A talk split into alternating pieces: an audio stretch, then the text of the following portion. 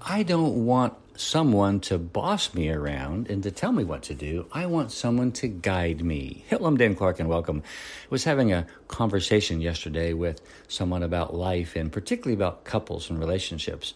And they were informing me how they felt about the relationship that they were in.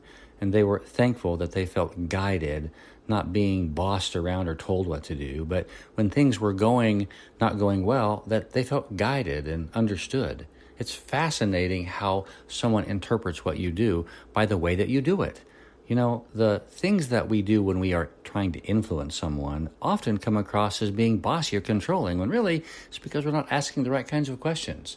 If you are seeing someone who is struggling with something, ask great questions, be a better guide, and lean into the relationship by understanding what their true needs are and try not to be too opinionated. I love you. I'm Dan Clark.